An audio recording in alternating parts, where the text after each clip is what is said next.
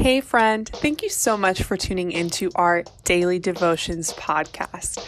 Before we get started, I just wanted to tell you a little bit about our new planner that's available now in the shop. It has an incredible amount of features, including a monthly planning layout, place for monthly to dos, prayer intentions, goals, monthly tabs for each month, reminder to start specific novenas, liturgical colors, feast days, and more. Plus, the best part, it's all based on the Litany of Trust written by the Sisters of Life.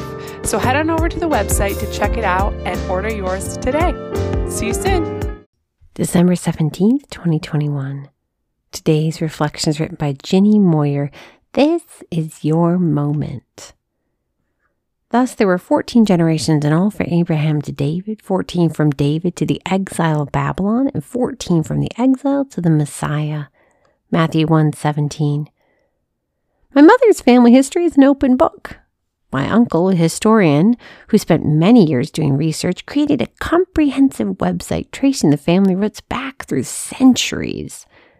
On my dad's side, it's the exact opposite. His mother, who grew up in a deeply dysfunctional family, coped by shutting the door on her past.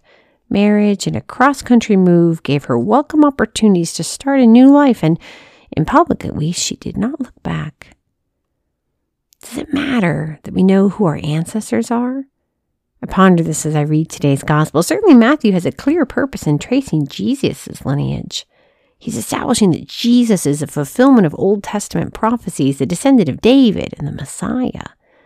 There's something impressive about seeing how each generation leads to the birth of Christ at a specific time and place in human history. It would be nice to have the same level of knowledge about my own background. Nice, but not necessary. Need to know every one of my ancestors throughout the ages. That list of names is not the most compelling thing about me. What matters most is this the fact that I'm here, right here, right now. What matters is the fact that I'm alive, created by God for this specific time and place in human history.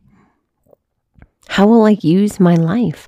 What can I offer the world for this precious sliver of time that I have? Psalm 72 today speaks of justice and peace. We live in a world where both few and short supply. If we can spend our time creating a more just and peaceful world or a more loving, creative, or honest one, what a gift it would be for this generation. What a gift it would be for generations still to come. This is your moment, your precious God given life. What can you do today to honor it? Lord Jesus, we thank you for this day and for this sisterhood. Thank you for our life, our existence at this moment in time. We praise you in your holy and precious name.